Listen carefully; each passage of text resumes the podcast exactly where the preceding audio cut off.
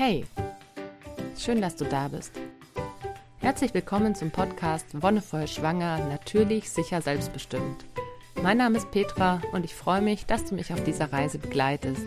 Für heute habe ich mir ein Thema ausgesucht, das mich sehr geprägt hat. Das waren Ereignisse in meinem Leben, die mein Leben nachhaltig verändert haben. Und gleichzeitig ist es immer noch ein Tabuthema, beziehungsweise wird in der Gesellschaft einfach meiner Meinung nach nicht breit genug diskutiert. Und zwar geht es um Fehlgeburten. Ich möchte natürlich auch gerne Totgeburten mit einschließen, habe aber diese Erfahrung zum Glück selber noch nicht machen müssen.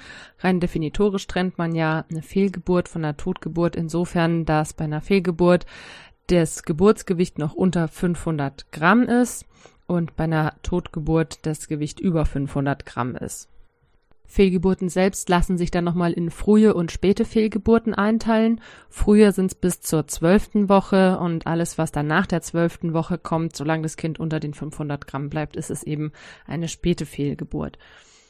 Rein statistisch gibt es die meisten Fehlgeburten im ersten Schwangerschaftsdrittel und zwar 75%. Das passiert eben bis zur 12. Woche, aber man muss halt auch sagen, dass die Dunkelziffer relativ hoch ist. Es ist relativ normal, dass der Körper in den ersten 12 Wochen einfach viel durchmacht und da Entscheidungen trifft, die manchmal schmerzlich sind, aber eigentlich nur zum Wohle der Mutter. Du musst dir vorstellen, wenn bei der Organanlage oder bei den Zellteilungen irgendwas schief läuft, gerade in den ersten Wochen, dann checkt der Körper eigentlich im meisten Fall das selbst und entscheidet sich dann, diese Schwangerschaft abzubrechen, weil zum Beispiel eben das Kind gar nicht lebensfähig wäre oder weil er dir eine spätere und schwerere Totgeburt vielleicht ersparen möchte. Und insofern passieren eben ganz viele Fehlgeburten auch unbemerkt, gerade so in der 5., 6. Woche. Und eine große Krux unserer Gesellschaft ist, finde ich auch, dass man jetzt schon sehr, sehr früh Schwangerschaftstests machen kann. Das heißt ja theoretisch ab Ausbleiben der Periode, also schon in der 4. oder 5. Schwangerschaftswoche. Und da ist es einfach noch sehr, sehr unsicher. Ganz oft haben Frauen Abgänge und merken es nicht, weil zwar eine Befruchtung stattfand, das Ei sich dann vielleicht zwar eingenistet hat, aber gar nicht richtig. Und dann geht es nur 3 oder 4 Tage nach der Periode ab. Und damit hat man eigentlich ganz oft den Fall, dass man es nicht wirklich merken würde, wenn man nicht gleich am Tag der Periode testen würde. Und viele Frauen, denke ich, sind da sehr, natürlich freut man sich sehr, wenn man auch ein Kind plant, aber viele Frauen sind da, finde ich, auch ein bisschen zu verbissen vielleicht. Wenn man es jetzt natürlich auch schon lange probiert, dann will man natürlich umso mehr, dass es klappt. Aber ich habe es einfach selber gemerkt, dass es natürlich eine Erleichterung ist, wenn man weiß, okay, ich kriege jetzt zwar hier meine Tage nicht, aber jetzt lass mal einfach noch 2, 3 Tage warten, was dann passiert. Weil manchmal wissen die Frauen auch gar nicht genau, wann ihr Eisprung war, deswegen ist es ja sowieso unsicher. Wenn man jetzt sehr genaue Zyklen hat, immer auf den Tag genau, weiß man es natürlich eher. Aber wenn ich zurückdenke an meine Mutter, die hatte auch 3 Fehlgeburten und bei 2 hat sie nicht mal mehr einen Test gemacht. Bei 2 wusste sie einfach, dass sie schwanger ist, weil sie wusste, okay, jetzt habe ich 8 Wochen meine Tage nicht bekommen, aber ich wusste ungefähr, wann mein Eisprung ist oder wie ich Sex hatte und wusste es dann quasi schon ohne Test. Aber natürlich ist auch dann das Wissen, dass ich schwanger bin, da. Aber ich denke eben gerade so die erste Woche ist einfach sehr, sehr, sehr speziell. Die erste Woche, in der man schwanger ist. Manche Frauen merken es sonst noch gar nicht an anderen Symptomen. Denen ist auch noch nicht wirklich schlecht oder so. Und da finde ich, ist das Wort Fehlgeburt eigentlich auch gar nicht so richtig passend, weil es wirklich noch nichts vorhanden ist. Wenn sich zum Beispiel auch gar keine Fruchthöhle bildet oder wenn sich das Ei zwar teilt, aber irgendwie gar nicht richtig, dann ist es für mich in meiner Definition heute eigentlich nur eine verspätete Periode mit einer befruchteten Eizelle drin, aber da hat sich für mich in meinem Verständnis noch nichts wirklich entwickelt. Und ich finde, das hilft mir auch total. Für mich war das einfach auch ein Prozess natürlich, den ich jetzt nach 3 Fehlgeburten durchgemacht habe. Und ich denke, dass der gerade am Anfang auch schon viel Druck einfach nehmen kann, sich bewusst zu machen, der Körper entscheidet das nach dem Alles-oder-nichts-Prinzip. Wenn es einfach nicht läuft, dann scheidet er es aus und möchte dir damit wirklich viel Leid und Ärger ersparen. Viele Frauen sind natürlich dann trotzdem in der Situation, dass sie sich dann fragen, wenn sie wissen, dass sie schwanger waren und es abgeht, was sie falsch gemacht haben oder ob ihr Körper nicht richtig funktioniert. Und nein, ganz im Gegenteil, sie haben erstens nichts falsch gemacht und ihr Körper funktioniert super. Wenn der Körper das selbst merkt und entscheidet, dass es da nicht richtig gelaufen ist und man lieber bei einem nächsten Versuch das macht, dann ist es wunderbar, dann ist dein Körper top in Schuss und kann das wirklich selbst bestimmen. Und du solltest da einfach wirklich auf dein Körpergefühl hören, du solltest den Körper einfach machen lassen. Und ich finde auch, das Problem bei manchen frühen Fehlgeburten ist natürlich, dass man dann noch versucht, wenn man auch zum Beispiel leichte Schmierblutungen bekommt, dass man versucht, die Frauen zu schonen, um diese Schwangerschaft aufrechtzuerhalten. Aber ich finde, das ist auch eine sehr schwierige Sache, denn gerade solche Frauen, wo man das dann versucht, hatten dann, habe ich leider selber mitbekommen, eben späte Fehlgeburten oder Totgeburten. Ich finde, eine Schwangerschaft sollte nicht einschränken. Natürlich tut sie es irgendwann, wenn man einfach einen dickeren Bauch bekommt oder kurzatmiger wird.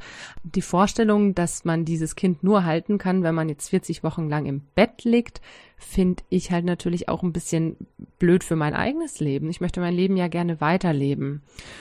Und auch mit Medikamenten oder sowas da einzugreifen, ist natürlich bei manchen Frauen der einzige Weg. Aber wenn du eine gesunde Frau bist, dann versuche das einfach wirklich im Einklang mit deinem Körper und mit der Natur irgendwie zu regeln. Und es wird klappen. Es wird irgendwann klappen. Und wenn nicht, dann hat es auch einen Grund. Okay, warum erzähle ich jetzt erstmal so allgemeine Geschichten bei so einem persönlichen Thema? Ich denke, dass es ganz wichtig ist, sich damit auseinanderzusetzen, was es mit Fehlgeburten an sich eigentlich auf sich hat. Viele Frauen werden das erste Mal schwanger und wissen eigentlich gar nicht, dass es nicht garantiert ist, dass man jetzt da auch wirklich ein Kind davon bekommt. Es ist natürlich auch blöd, mit einer Angst reinzugehen. Das sage ich auch von vornherein. Man sollte nie ängstlich in eine Schwangerschaft gehen. Und natürlich, wenn man 1 oder 2 oder auch 3 Fehlgeburten hatte, dann schwingt es immer mit. Aber versuche diese Angst dann einfach zu akzeptieren. Versuche, dass sie Teil von dir wird, dass es einfach eine gewisse Grundlage dafür gibt, aber steigere dich da nicht rein. Versuche dich dann wieder aufs Schöne zu fokussieren. Ganz konkret jetzt zu meinen eigenen Fehlgeburten. Die erste hatte ich nach einer ungeplanten Schwangerschaft. Es war zwar gewollt, aber ich bin dann doch schneller schwanger geworden als gedacht und habe auch erst lange nicht getestet, weil ich wusste, okay, mein Zyklus ist einfach unregelmäßig, weil ich die Pille abgesetzt habe. Aber als ich dann nach 6 Wochen irgendwie immer noch nicht meine Tage hatte und mir dann langsam irgendwie auch schon schlecht wurde, habe ich das erste Mal so realisiert, vielleicht bin ich ja schwanger. Und das dann natürlich getestet und dann war es auch so. Da kam erstmal ein ganz großer Schwall verschiedener Gefühle über mich. Einerseits eine unglaubliche Freude, dass wir eine Familie werden. Andererseits natürlich auch eine unglaubliche Angst vor der Verantwortung, die da auf mich zukommt oder auf uns zukommt. Und ganz viel dazwischen, also ganz viele Gefühle von wirklich auch Erregung, von absoluter Euphorie oder dann auch im Gegenteil natürlich Angst und Unsicherheit. Ich hatte in dieser Schwangerschaft meinen ersten Ultraschalltermin, so in der 9. Woche, das war in etwa vor Weihnachten und es war ein sehr, sehr beeindruckendes Erlebnis, weil man da schon relativ viel sehen konnte. Also man hat ein Kind erkannt mit Köpfchen, mit Armen, Beinen, Füßen, Händen, es war alles dran und auch das Herz hat geschlagen und da war es für uns eigentlich schon richtig greifbar geworden. Also auch wenn es trotzdem noch sehr früh war, hatten wir schon eine konkrete Idee davon und haben das wirklich erstmal richtig realisiert, dass wir da jetzt wirklich ein Kind bekommen und zur Familie werden. Dann war eben Weihnachten, wo wir auch zu unseren Eltern gefahren sind und es dann dort in der Familie auch schon verkündet hatten, weil wir uns eigentlich ja auch schon gefreut hatten und uns sicher waren. Er war dann eben auch 2 Wochen nicht bei der Kontrolle und dann sollte eben Ende der 11., Anfang der 12. Woche dieser erste große Ultraschall gemacht werden. Und als ich dann da zur Frauenärztin kam, war es dann der Fall, dass dieses Herzchen eben nicht mehr geschlagen hat und dass die Frauenärztin festgestellt hat, dass es eben auch eine Entwicklungsverzögerung gab. Also dass es wohl irgendwann in der 10. Woche gestorben ist und da von da an sich nicht mehr weiter entwickelt hat, nicht mehr gewachsen ist. Das kann man mit dem Ultraschall tatsächlich erstaunlich gut wohl feststellen.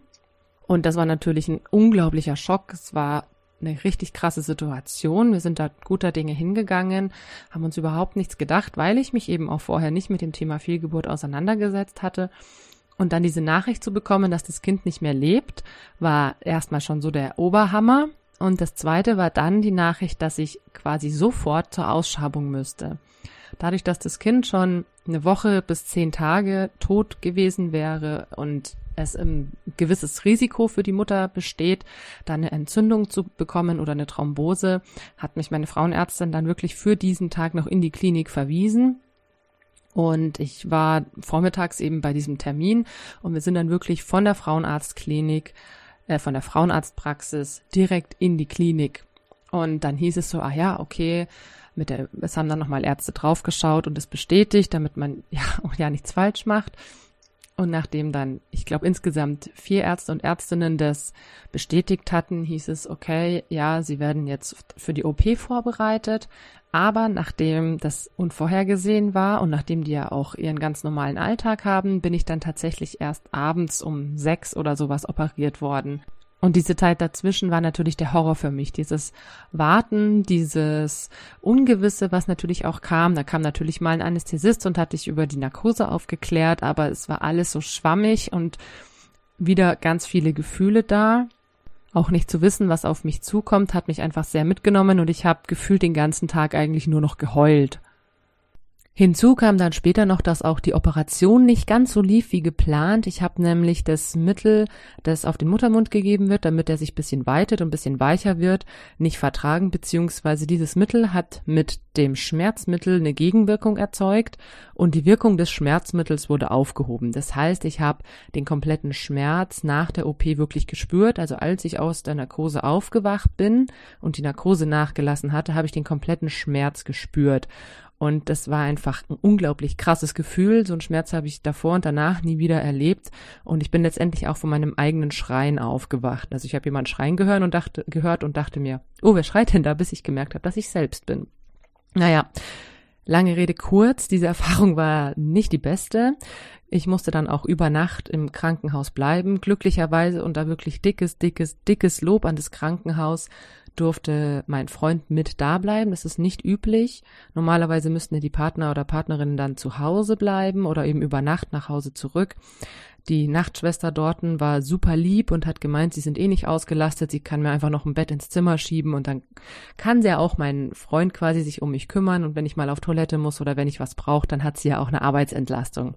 Hat sie dann so ein bisschen lapidar gesagt. Natürlich ist das Quatsch, weil sie ja die Verantwortung hat, aber sie hat einfach gesehen, dass ich das brauche und hat da mitgefühlt und ist da meinen Bedürfnissen ein bisschen entgegengekommen. Man muss dazu sagen, dass es auch ein kleineres Krankenhaus war. Das ist natürlich nicht überall möglich, aber ich sehe es auch so ein bisschen als Wiedergutmachung für die verkorkste OP.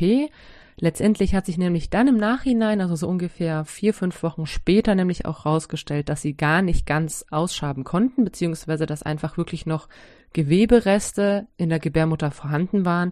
und die habe ich dann eben 3-4 Wochen später einfach ausgeschieden. Also die hatte ich dann irgendwann einfach am Klopapier, was mich selber natürlich nochmal krass erstmal an die OP erinnert hat und natürlich nochmal ein bisschen weiter zurückgeworfen hat in meinem Trauer- und Verarbeitungsprozess, weil ich dadurch wieder alle Gefühle bekommen hatte, die ich eben in der Situation damals hatte. Nach außen habe ich mir das alles gar nicht so sehr anmerken lassen, beziehungsweise ich habe bewusst versucht, das hinterm Berg zu halten. Ich war ja, wie gesagt, ganz neu in Marburg. Wir waren da gerade erst seit 4 Monaten ungefähr. Ich war seit 2 Monaten erst auf meiner Stelle, hatte auch erst vor kurzem zu studieren wieder angefangen und habe natürlich nicht gleich jedem und jeder auf die Nase gebunden, dass ich jetzt eine Fehlgeburt hatte. Das kam dann immer so nach und nach raus, wenn ich mich quasi verhaspelt hatte. Dennoch habe ich natürlich gerade mit meinem Freund und mit meiner Mutter viel drüber gesprochen. Meine Mutter hatte selbst 3 Fehlgeburten und konnte mir da natürlich bisschen zur Seite stehen, weil ich finde schon, dass Menschen, die das nicht durchlebt haben, das auch schwer nachvollziehen können und Menschen, die in einer ähnlichen Situation waren, auch wenn das 20, 30 Jahre her waren, trotzdem noch diese Gefühle irgendwo nachvollziehen können und sich besser hineinversetzen können. Das soll gar nicht den Wert schmälern, überhaupt eine Person zu haben, mit der man drüber reden kann. Also natürlich kann mein Mann, mein Freund, das auch nicht nachvollziehen, weil er erstens nicht schwanger werden kann und zweitens dadurch auch keine Fehlgeburt haben kann. Aber er war einfach die Person, mit der ich mich am meisten darüber austauschen musste und konnte, weil es natürlich auch für unsere Beziehung sehr, sehr wichtig war. Wie gehen wir damit um? Wie machen wir weiter? Letztendlich konnten wir nach einigen Monaten diese Fehlgeburt auch gewinnbringend betrachten, beziehungsweise Ich habe ja schon mal in einer anderen Folge erzählt, dass es sich ja immer lohnt, was Positives draus zu ziehen, auch wenn man es am Anfang noch nicht sieht. Und für uns war das Positive in der Hinsicht, dass wir quasi einen Testlauf durchgemacht haben. Wir wollten zwar Kinder, aber dennoch war die Schwangerschaft ja ungeplant. Es war einfach ein bisschen früher, als wir es gedacht hatten, und deswegen haben wir es als Art Testlauf gesehen. Und diese Gefühle, die da natürlich alle hochgekommen sind, diese Vorfreude, diese unglaubliche Angst, dieses Bedauern, hat uns einfach gezeigt, ja, das ist was wir wirklich wollen. Wir wollen jetzt eine Familie gründen, wir wollen wirklich zusammen Kinder haben. Und gleichzeitig ist es eine extreme Krise gewesen. Wie gehen wir mit dieser krassen Situation um? Wie können wir uns gegenseitig unterstützen und beistehen? Und können wir diese Situation auch gemeinsam meistern? Und das hat uns einerseits gezeigt, dass wir in unserer Beziehung eine gewisse Festigkeit haben, einen gewissen Status, dass uns eben so leicht nichts auseinanderbringt. Und wie gesagt, gleichzeitig, dass wir eigentlich sehr viel Lust auf Kinder haben. Deswegen haben wir dann auch relativ bald beschlossen, es wieder zu versuchen. Und ich bin dann ein halbes Jahr später wieder schwanger geworden. Allerdings war auch diese Schwangerschaft ohne Erfolg. Da war es allerdings so, dass schon beim ersten Ultraschall, so in der 7., 8. Woche, gar kein Herzschlag zu sehen war. Es hat sich auch gezeigt, dass dieses ganze Baby, der Embryo und der Dottersack sich nicht richtig entwickelt hatten. Es gab da wirklich offensichtliche Fehlbildungen, beziehungsweise der Dottersack war viel zu groß und der Embryo viel zu klein und wie gesagt eben kein Herzschlag da. Und da ist wieder so der Punkt, der Körper hat dann selbst entschieden zu sagen, diese Schwangerschaft wird nicht weitergeführt. Was ich allerdings sehr, sehr, sehr bedauerlich finde, ist, dass mich meine Frauenärztin damals wieder zur Ausschabung geschickt hat. Das Gute war allerdings, dass ich nicht am gleichen Tag musste. Wir hatten dann vereinbart, dass ich in 2 Tagen nochmal zur Kontrolle komme, um wirklich sicher zu gehen, dass eben auch nichts gewachsen ist, dass sie sich nicht verguckt hat. Auch wieder ihre Kollegin hat dann auch nochmal drüber geguckt. Und dann nach dem 2. Termin hat sie dann gesagt, ich soll innerhalb der nächsten 3 Tage mich ins Krankenhaus begeben und diese Ausschabung machen lassen. Allerdings hat die gute Frau nicht erwähnt, dass man eben in so einer frühen Woche eigentlich auch warten könnte, ob es nicht von alleine abgeht. Dazu komme ich später bei meiner 3. Fehlgeburt nochmal zu sprechen.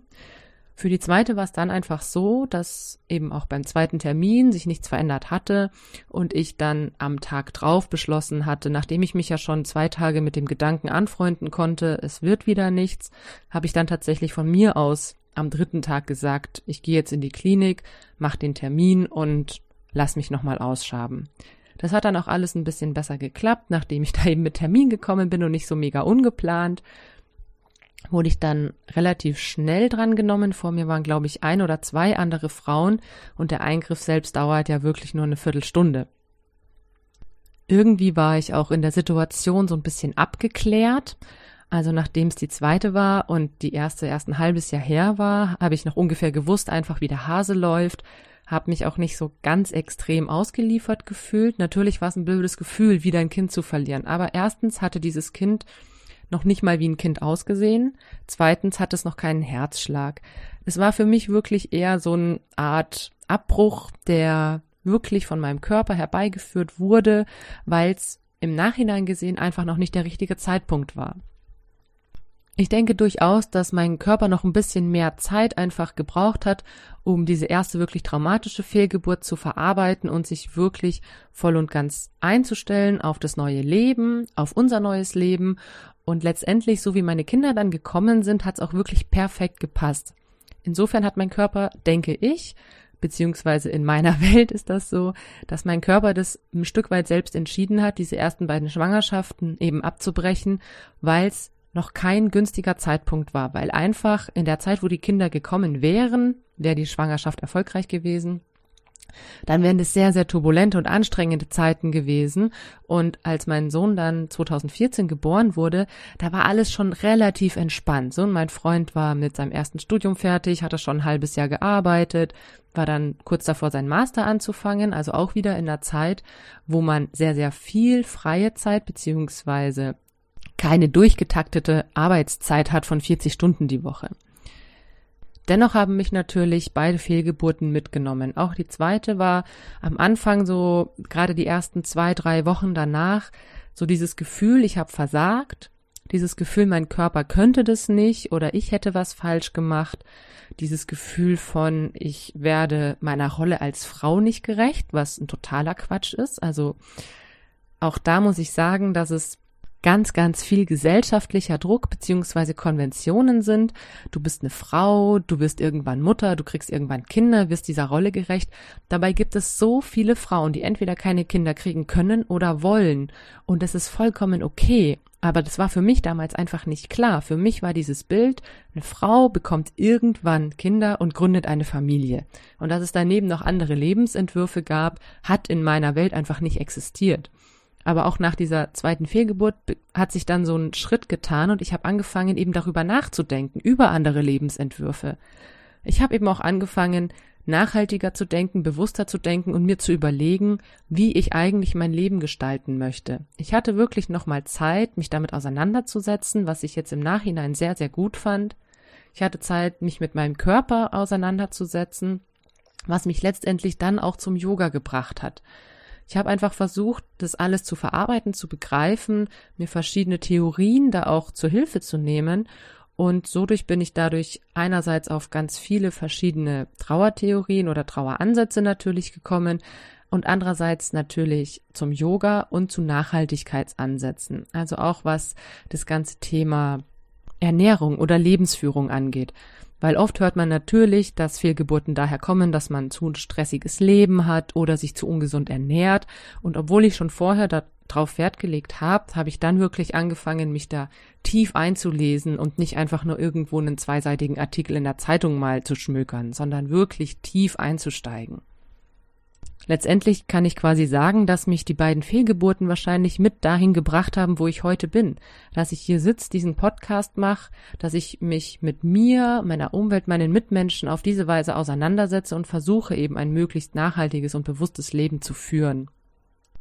Nach dieser zweiten Fehlgeburt habe ich dann allerdings trotzdem noch gesagt, ich möchte gern irgendeine Art von Ritual, um diese beiden Kinder zu verabschieden. Gerade von dem ersten war es nochmal wichtig, weil wir da uns schon auch Namen überlegt hatten.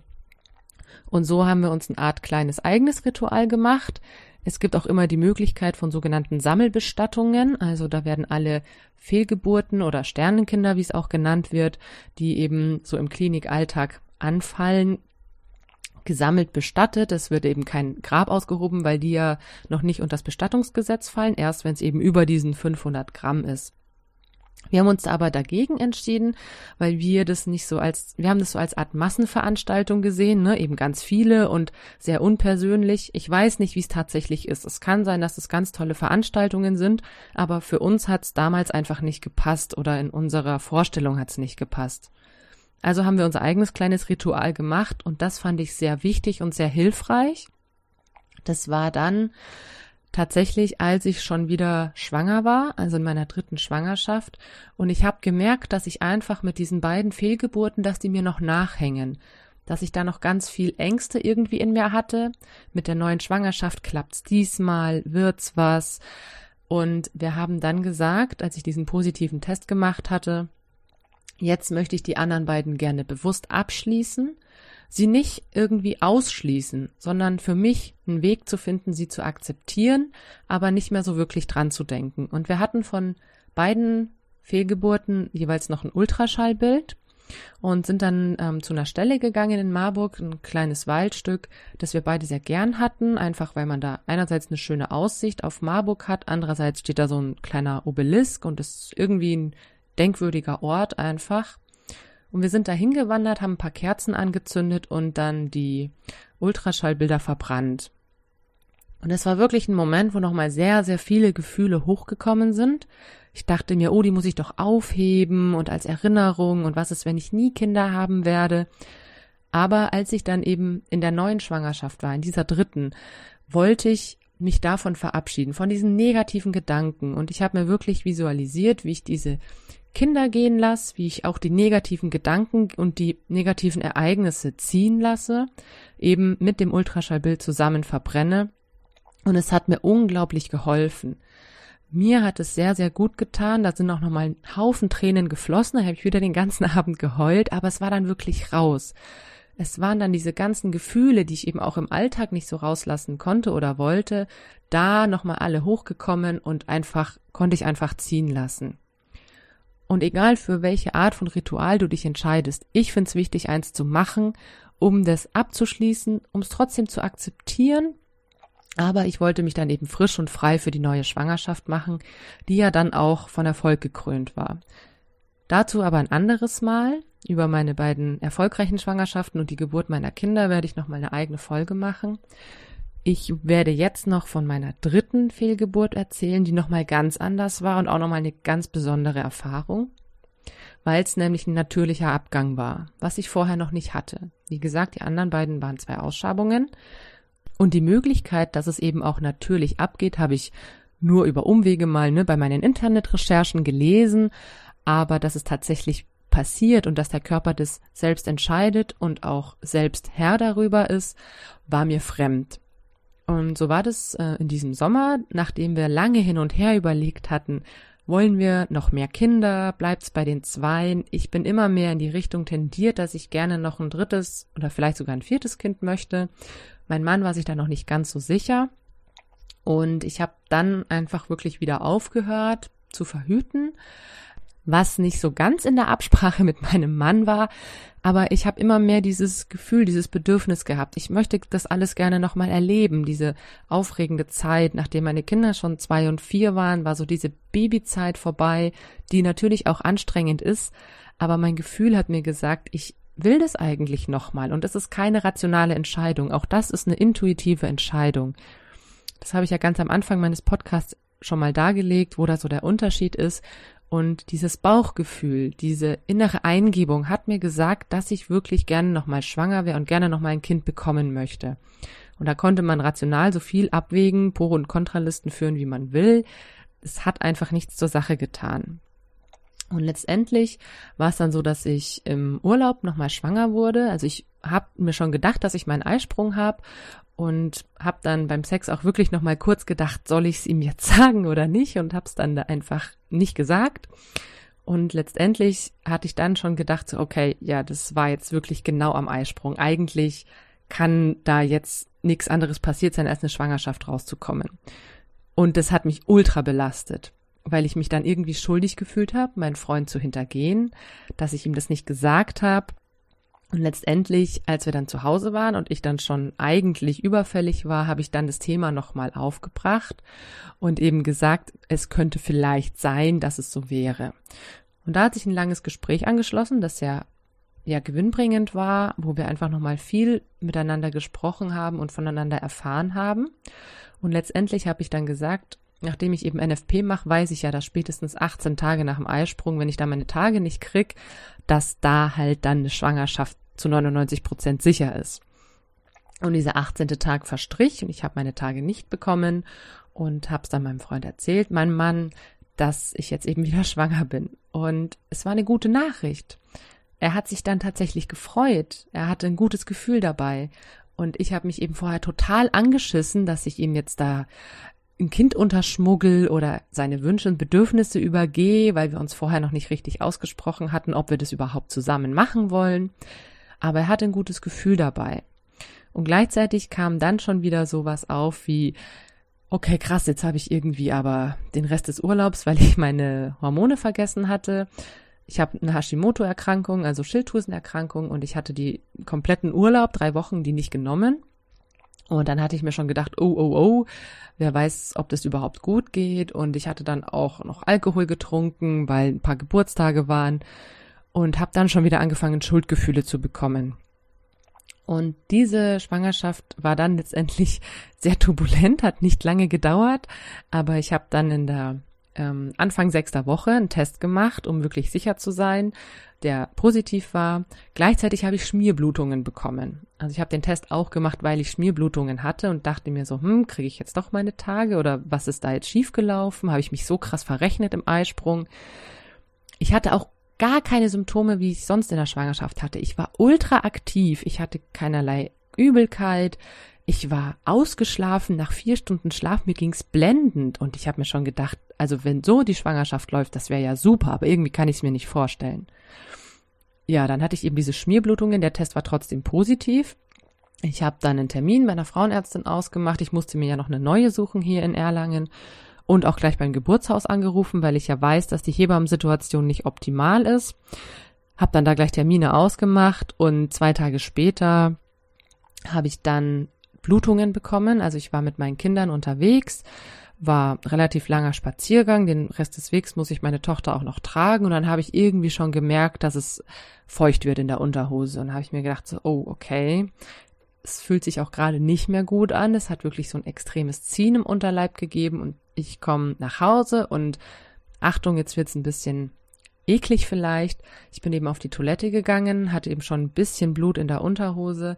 Und dadurch, dass ich Yogalehrerin bin, habe ich eine einigermaßen gute Beckenbodenmuskulatur. Das heißt, ich kann da noch einiges zurückhalten. Und als ich mich dann aufs Klo gesetzt habe und gelöst habe, kam wirklich ein Schwall Blut. Also nicht wie bei der Periode, dass es so ein bisschen tröpfelt, sondern wirklich ein Schwall. Es hat wirklich Flatsch gemacht. Es war auch viel, viel Gewebe dabei, sogenannte Koagel.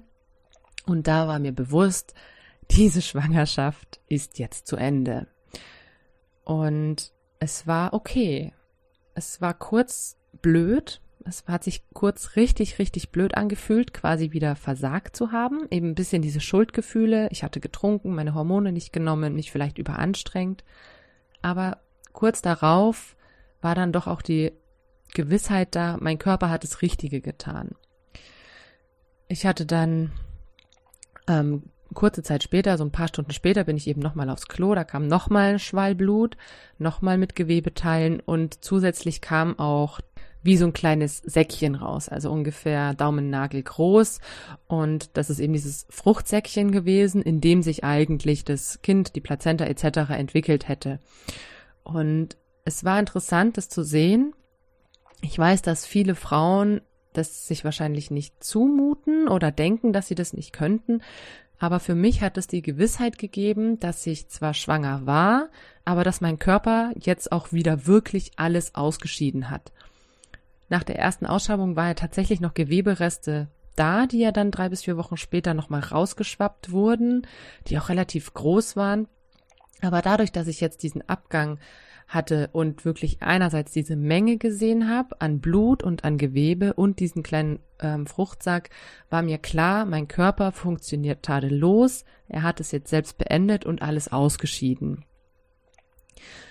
Dieser Tag war sowieso auch sehr vollgepackt irgendwie und ich hatte dann erst relativ spät die Gelegenheit, meinen Mann drauf anzusprechen und ich hatte dieses Mal tatsächlich nicht geweint, weil ich einerseits, wie gesagt, dieses Gefühl hatte, mein Körper hat das Richtige getan und andererseits diese Erleichterung, nicht zur Ausschabung zu müssen. Gleichzeitig konnte ich mich auch da von der relativ kurzen Schwangerschaft verabschieden, dadurch, dass ich es gesehen habe. Ich hatte ja noch kein Ultraschallbild, wie bei den anderen beiden, aber dadurch, dass ich das Gewebe und den Fruchtsack gesehen habe und es wirklich bewusst mir erst angeguckt habe, mir das bewusst gemacht habe und dann eben im Klo habe gehen lassen, war das für mich auch ein Moment, wo ich das beschließen konnte und für mich einen Strich drunter gezogen habe. Mir ging es natürlich den Rest des Tages trotzdem so lala, sage ich mal, also auch wieder ganz viele Gefühle, einerseits diese Erleichterung, andererseits natürlich ein bisschen Trauer, dass es doch nicht geklappt hat, weil ich ja dann festgestellt habe, dass mein Mann und ich eigentlich beide gerne noch Kinder haben möchten. Aber dennoch hat das Gefühl überwogen, dass wir die Entscheidung für ein 3. Kind in Zukunft zusammenfällen können und es auch ein bisschen planen können, dass wir sagen können, okay, wir wollen das jetzt bewusst und in unserer beiden Einverständnis machen. Und ich war dann zwar noch bei meinem Termin bei der Frauenärztin, wo ja eigentlich die Schwangerschaft hätte festgestellt werden sollen, beziehungsweise schon Mutterpass und sowas angelegt werden sollte. Ich habe den Termin dann trotzdem wahrgenommen, weil man einfach dann per Ultraschall guckt, ob eben wirklich alles abgegangen ist. Und nachdem das der erste Termin bei der neuen Frauenärztin gewesen war, war ich auch sehr froh drum, dass er trotzdem stattgefunden hat. Und die Frauenärztin war auch super. Da habe ich mich echt gefreut, dass die da auch gesagt hat, sie findet es auch immer besser, wenn es spontan und von alleine abgeht, weil jede Ausschabung ja auch ein Verletzungsrisiko mit sich bringt. Und darüber hat mich meine damalige Frauenärztin in Marburg auch überhaupt nicht aufgeklärt. Erst in der Klinik, wo ich sowieso schon mental oder emotional so voll war, dass ich eigentlich nichts mehr aufnehmen konnte, hieß es dann natürlich im Gespräch über die Operation, ja, und es wird mit so einem stumpfen Ding gemacht, da werden sie ausgeschabt und da können natürlich Narben an der Gebärmutter entstehen und du hörst da ja nicht zu, du bist da ja, oder ich war da einfach voll mit mir beschäftigt. Und ich hatte Glück, dass meine Gebärmutter an sich, sie hat ja einen Ultraschall gemacht, die neue Frauenärztin, sehr gut aussah, dass eben auch fast alles raus war an Gewebe, nur noch ein ganz kleiner Rest. Und sie hat gleichzeitig auch meine Kaiserschnittnarbe vom ersten Kind ein bisschen mitgeschallt und auch meine Eierstöcke gleich mitgemacht. Einfach eine komplette Vorsorge, um sich auch ein Bild von mir und meinem Körper zu machen. Und hat dann eben festgestellt, hey, es ist alles in Ordnung. Meine Eierstöcke haben auch schon wieder angefangen, Eier und Follikel zu bilden. Und hat gesagt, es steht dem nichts im Wege und ich soll auf meinen Körper, auf mein Gefühl hören und dem einfach nachgehen. Und das finde ich so wichtig und so wertvoll, dass Frauenärztinnen und Frauenärzte den Frauen, die bei ihnen in Behandlung sind, auch diese Entscheidungsfreiheit lassen. Dass sie da nicht reinreden, sie müssen jetzt das und das, sondern sie einerseits auch bestärken in ihrer eigenen Entscheidung und gleichzeitig auch Entscheidungsmöglichkeiten eröffnen und nicht eine feste Meinung aufbinden, so wie es meine Erste getan hat. Sie müssen da zur Ausschabung.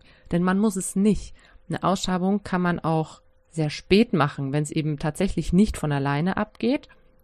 Normalerweise heißt so, man sollte circa 2 Wochen warten und dann wäre so ein Punkt, wo es dann irgendwann wegen Infektionen oder sowas kritisch wird. Aber meine Frauenärztin hat ja nicht mal das gemacht. Die hat mich ja, klar, bei der ersten war es einfach schon relativ weit und man konnte das nicht so genau bestimmen. Ist auf Nummer sicher gegangen, kann man auch verstehen, aber bei der zweiten wäre es überhaupt kein Problem gewesen, einfach noch eine Woche zu warten, um zu gucken, ob es alleine abgeht, um mir einfach die OP zu ersparen. Denn eine Ausschabung ist eine kleine OP und wie gesagt, immer mit einem Verletzungsrisiko verbunden. Ja, und jetzt sitze ich hier mit 3 Sternenkindern, wie es so schön heißt, und 2 Kindern an der Hand. Und ich stelle mir natürlich oft die Frage, warum passiert mir das oder warum ist es mir passiert? Ich kenne genügend Frauen, die ohne eine bewusste Fehlgeburt erlebt zu haben, 2 oder 3 Kinder bekommen haben. Und ich kenne natürlich auch Frauen, die keine Kinder bekommen konnten, aber dafür 5 oder 6 Fehlgeburten hatten. Ich gehe da auch so ein bisschen aus einer yogischen Perspektive heran, von wegen Schicksal bzw. Karma und Dharma, Schicksal und Bestimmung. Warum habe ich das genau so erlebt? Und ich denke, wie ich es vorher schon gesagt habe, dass mir die ersten beiden Fehlgeburten was zeigen wollten, mich in eine gewisse Richtung lenken wollten. Dass es einerseits Herausforderungen waren, denen ich mich stellen sollte und die ich bewältigen konnte. Ich glaube, es gibt im Leben wenig Situationen, die wir nicht bewältigen können. Wenn man sich zusammennimmt und wenn wir auch mit unseren Partnern, Freunden, wen auch immer zusammenarbeiten, dann können wir viele Situationen im Leben meistern, auch wenn sie sehr, sehr hart wirken oder uns im ersten Moment wirklich umwerfen. Aber dann können wir uns trotzdem aufrappeln, können unser Leben wieder in die Hand nehmen und weitermachen. Und ich denke, die 3. Fehlgeburt sollte mich wirklich mit den ersten beiden auch einfach ein Stück weit versöhnen. Mir zeigen, dass auch ich einen natürlichen Abgang haben kann, dass ich mich eben nicht dieser Ausschabung hätte ausliefern müssen und dass ich dadurch einen wieder breiteren Erfahrungsschatz habe. Jede Herausforderung, jede Situation, mit der wir im Leben konfrontiert werden, daraus lernen wir ja im besten Fall was. Sie stresst uns in gewisser Weise, unser Körper reagiert. Und im allerbesten Fall nehmen wir was mit, was jetzt ich, wie in diesem Fall hier, versuche an andere weiterzugeben. Ich versuche dadurch andere schlauer zu machen oder vielleicht Fehler zu vermeiden, die ich gemacht habe, wie bei der zweiten Ausschabung, die ich mir vielleicht hätte sparen können. Diese 3 Fehlgeburten waren komplett unterschiedlich. Die erste relativ weit mit einem Kind im Ultraschall, das man schon gesehen hatte, das schon einen Herzschlag hatte, das man erkennen konnte und diese unglaubliche Gefühlsachterbahn, diese Bestürzung, dieses Ausgeliefertsein und dann bei der zweiten schon diese Erfahrung von der ersten, dieses bisschen abgeklärtere, natürlich ein Stück weit auch mit weniger emotionaler Bindung an das Kind oder die Schwangerschaft, dadurch, dass es ein bisschen früher war. Und die 3, obwohl sie die früheste Fehlgeburt, wie gesagt, in der 6. Woche war, dennoch die, mit der ich mich am besten versöhnen konnte, vielleicht auch deswegen, weil sie früh war, weil es ein natürlicher Abgang war. Und letztendlich ist es, wie gesagt, etwas, was häufiger vorkommt, als man meint. Es ist nur tabuisiert und deswegen in der Gesellschaft nicht so verbreitet, nicht so salonfähig. Aber ganz oft, wenn man mit Frauen ins Gespräch kommt und darüber spricht, wird sich zeigen, dass sehr, sehr viele Frauen es erlebt haben. Im Schnitt jede zweite, was ja echt viel ist. Also bitte, sprecht darüber, wenn euch sowas widerfährt.